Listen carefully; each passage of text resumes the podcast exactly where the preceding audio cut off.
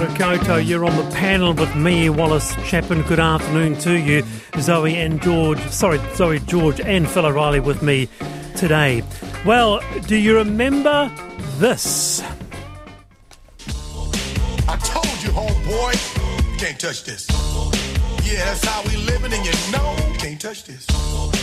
Look in my eyes, man, can't touch this. You can't touch us, the right little MC Hammer there. And the last time inflation was so high in New Zealand, you'd have to go back to 1990 when that song was riding top of the charts.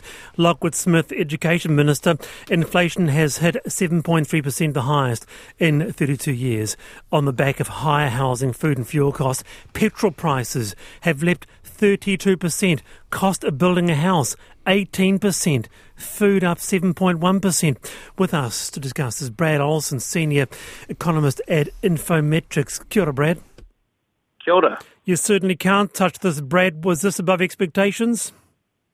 It was. It was actually exactly what Infometrics was picking, but it was above that market expectation of around 7.1%. Uh, it was also probably importantly above what the Reserve Bank thought it would be, and the surprise was in the non-tradables or New Zealand domestically based inflation. Uh, that coming in at a higher pick than than what uh, most people were thinking.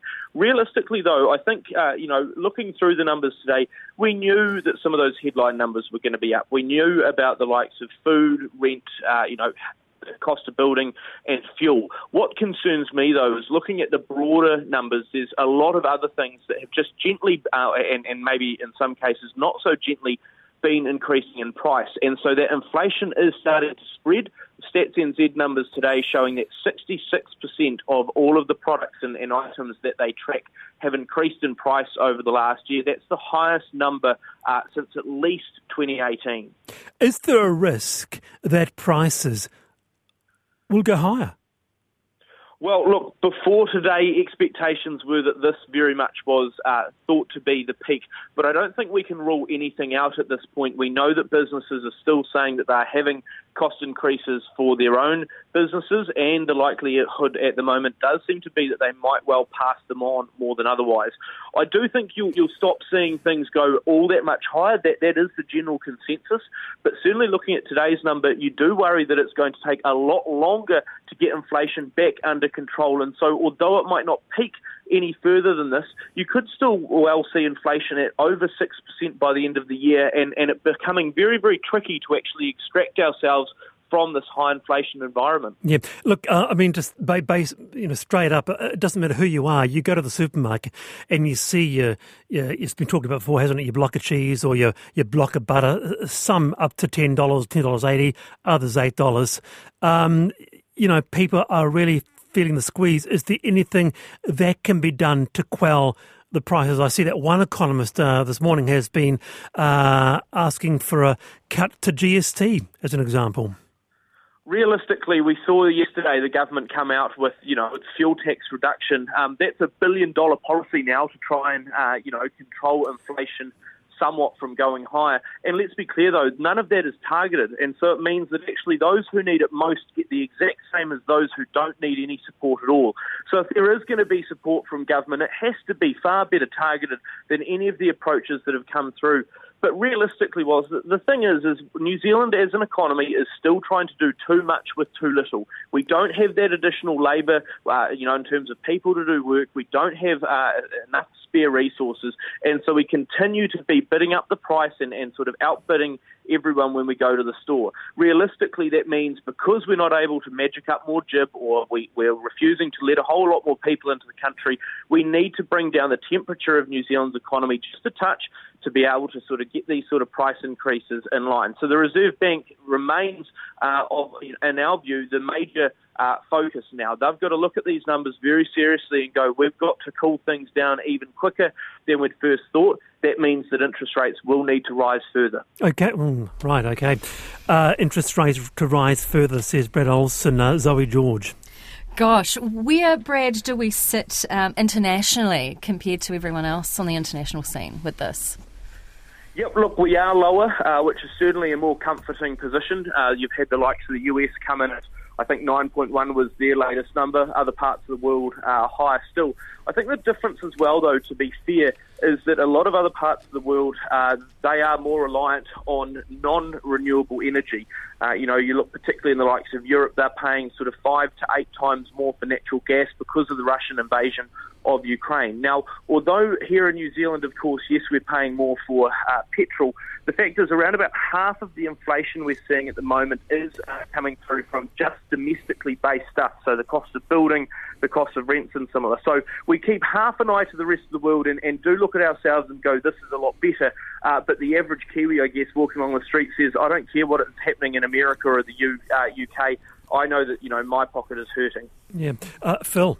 Well, I think that's right. I mean, there's there's. Uh, it struck me there's an awful lot of blame to go around here. You know, is it Ukraine? Yep. Is it uh, is it uh, supply chains? Yep. Is it is it uh, some of the government policies? Yes, it is. And is it the Reserve Bank? Yes, it is. And so you know, really it's about uh, not saying, well, nothing to see here. There is something to see here, and including all that non-tradables or that domestic inflation that Brad talked about. I think it is about government pushing against those inflationary pressures and realizing another point that Brad makes that I agree with, realizing that actually you need to go through some pain. And I went through the pain of watching MC Hammer's trousers in the 1990s. So I had, I, had, hair then and only one chin. It's a long time ago. Yeah. But, but it, there was a lot of pain that we had to go through to get out of that. And so the idea that you can just not have the pain, not worry too much about uh, increasing mortgages and so on, is untrue. You do need to go through the pain to get rid of it. And it goes to Brad's point about targeting assistance. I don't think me getting 25 cents or whatever it is a litre off at the fuel pump is the right way to go. I can afford it. Someone else, you know, I'd rather make sure that someone gets double that if they absolutely need to get on a night shift in a hospital somewhere. That's this Right. is targeting thing that we need to think about in terms of support. Well, we'll talk about that uh, soon, Brad. I'm just going to. Um, some, who, who, who else are some of the people who will miss out? Savers, because many people might look to property or the share market if you do have a bit to save to hedge against f- inflation. Not anymore. Well, and that's the tricky thing. There's uh, very few places at the moment that are making much above uh, inflation. Certainly, I mean, you look at the housing market. Well, it's worth less than a year ago. The same with the with the stock market. Whereas inflation continues to rise and rise. I think at the moment, um, you know, we have seen some very very good gains in the likes of housing and and even the stock market in previous years. For a lot of investors at the moment, the question is not where do I get a good return, it's probably where do I get the least bad return.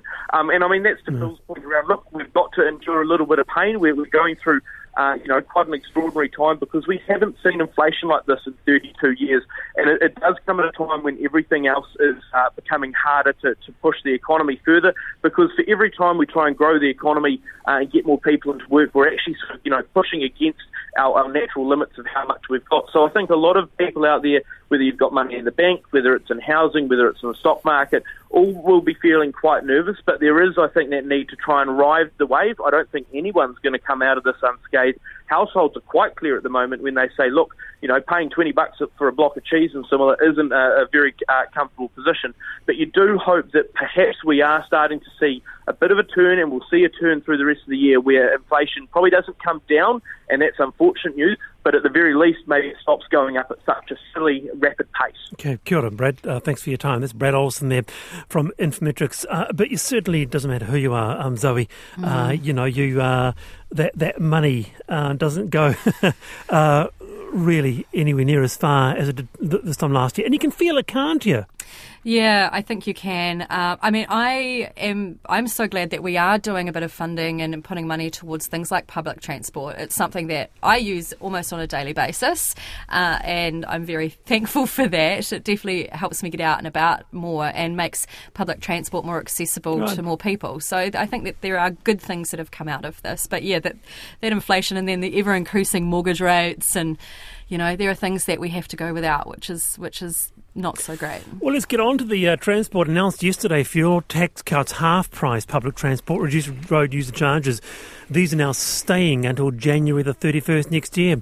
This cost of living support is not uh, ending at the end of August like initially planned, but extending uh, those extra five months. We're talking 25 cents a litre saves someone filling a 40 litre tank 11 bucks. Half price public transport saves someone catching the bus to work daily around $25 a week. Agree or not, those numbers uh, do make a difference in the household. Terry Collins is the AA Principal Policy Advisor uh, of Motoring Affairs. Terry, kia ora.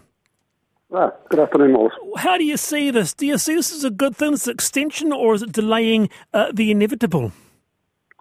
The AA is always of the view that the fuel excise duty and the road user charges are what's known as a hypothecated tax. That is, a collected off the motorist, pay for the benefit of the motorist. That is, build the roads, maintain the roads, repair them, cycleways, and the infrastructure.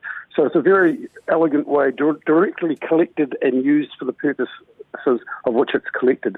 So we believe that that, that should stay, but we do understand why they've had the 25 cent reduction. It's actually about 29.30 if you put GST on top of it, because they put GST on top of all the taxes and duties that make up the price of petrol.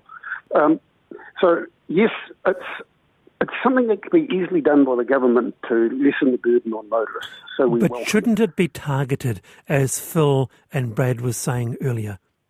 Well, the cost of targeting you know, and the criteria for targeting is the, the devil's always in the detail. The, the great thing about the fuel excise tax, they collect about $1.4 billion for about $150,000. So it's a really cheap way of doing it. So just by taking it off, it didn't require changing legislation. You don't have to design a whole set of criteria that who qualifies it and who doesn't. And also there's no gaming involved because it's applicable to all. So the simplicity of it is, is know, the key element of it. And I'll just bring Zoe in. Actually, Zoe, did you say that the half price public transport actually influenced you in getting on the bus yeah. or did it? Yeah, absolutely. So, well, during the pandemic, I've been working a lot from home and I still do work from home a fair bit. But knowing that transport is incredibly affordable makes a huge difference and actually makes me want to go into the office. Um, oh. And it's also good for me, the way that I see it, for the environment. Um, and we want to reduce our carbon emissions and all of those good things. So I'm all for making sure that we can make public transport easy and accessible to all. Stay there, Terry Phil. Uh, well, on the public transport thing, most people don't use public transport, as it turns out, not because of the price, but because it's rubbish. Uh, so if you want to improve public transport outcomes, make more public transport available, how which is cycle lanes and how bi- hard bus can it be really to get on the bus, Phil? right, exactly. But the, the, so that's another one where you want to target it. If you want to, if you want to make half price public transport, make it make it free mm-hmm. for those most at risk, and it's not that hard to do. If you're not having a bit of a panic about the politics, which is really what was happening with the government here, you could actually give it to beneficiaries. You could give it to those who have, have particular jobs rather than giving it to middle class Wellington people.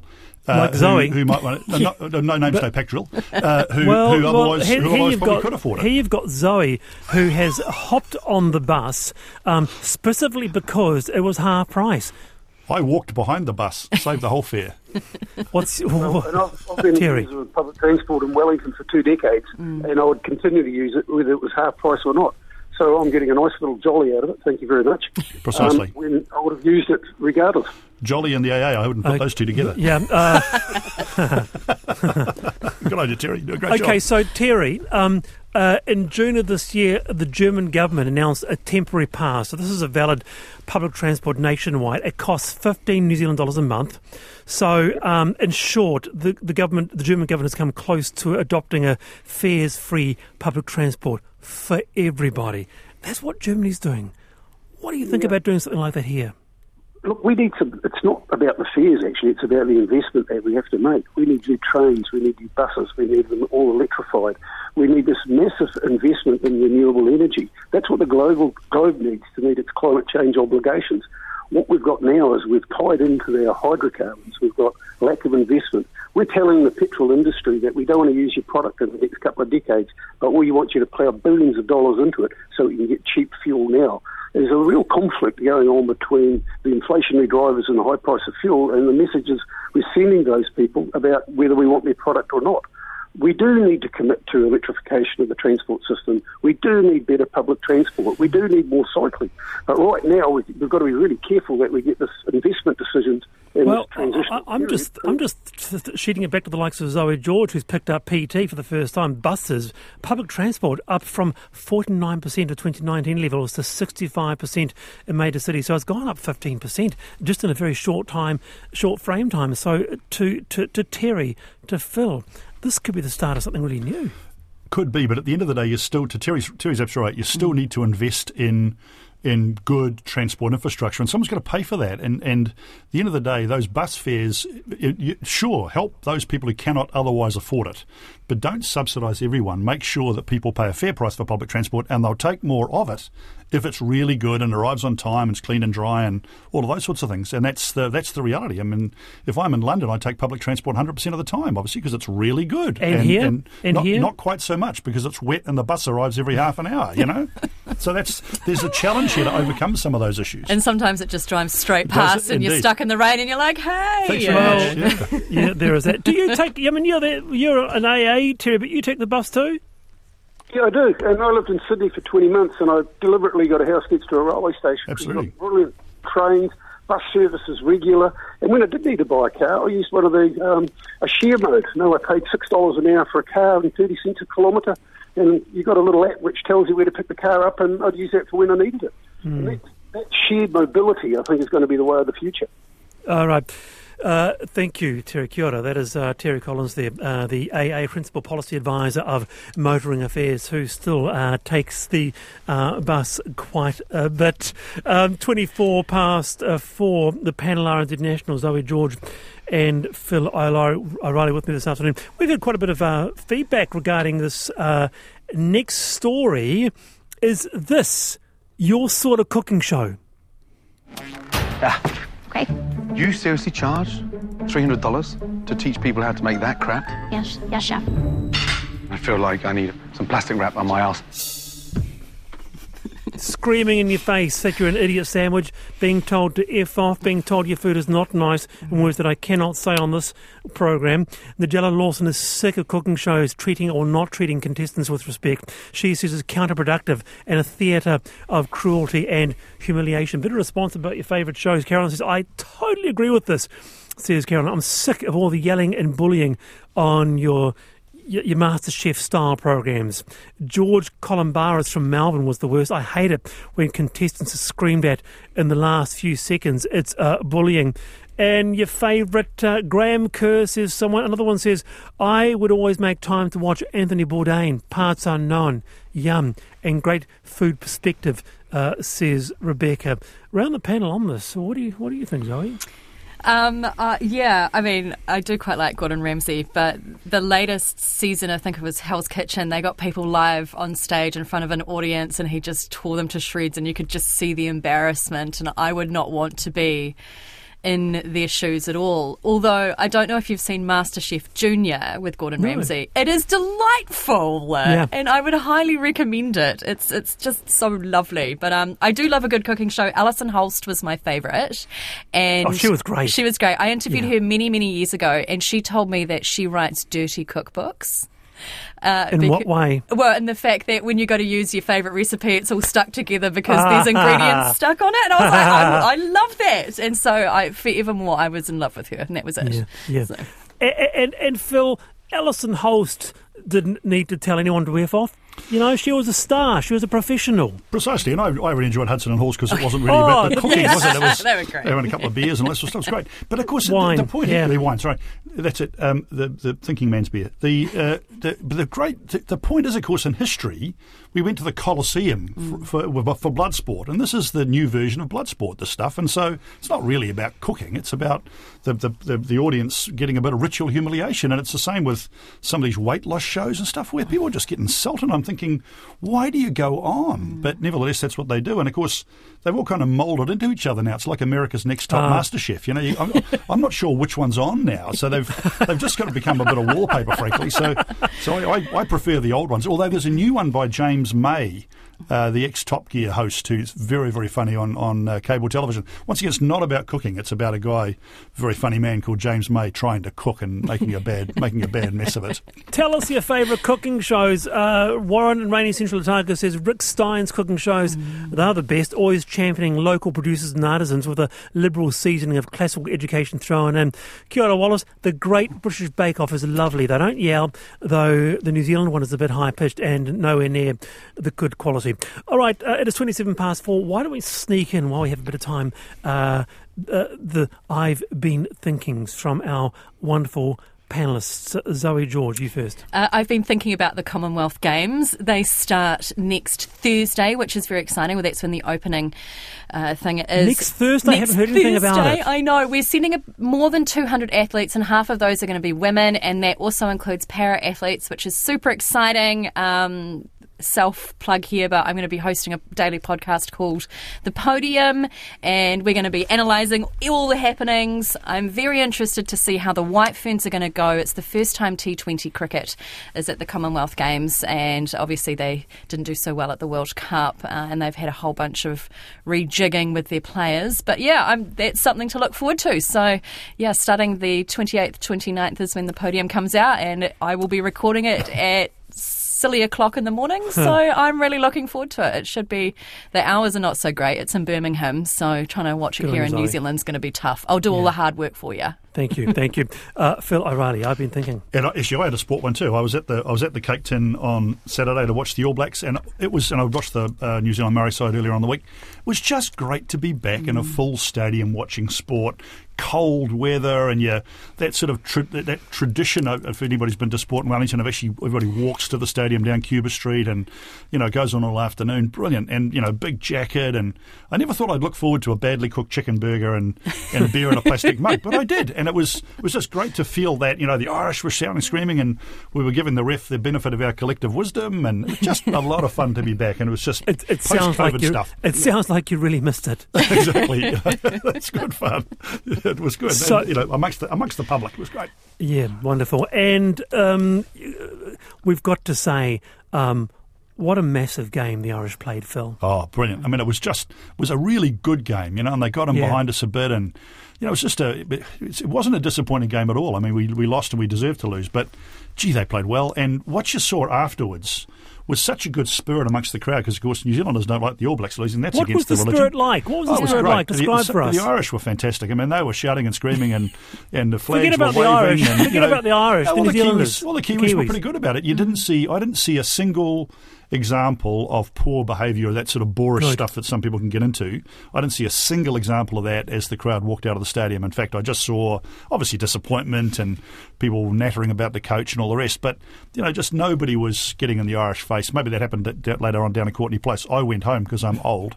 uh, I did not go to Courtenay Place, so I, I took the bus home. And um, no, I didn't. But but it was it was a great great spirit at the game actually. So uh, good fun. Oh, someone says it's Dame Alison Holst. Still Oh, is my not Sorry. was. Um, I think I said that too. Uh, kia ora, Stefan. Thank you for that. I am over these types of shows with the format of failure and embarrassment. However, I would watch Nigella uh, even if she couldn't uh, boil an egg. I'm a big fan of Nigella Lawson.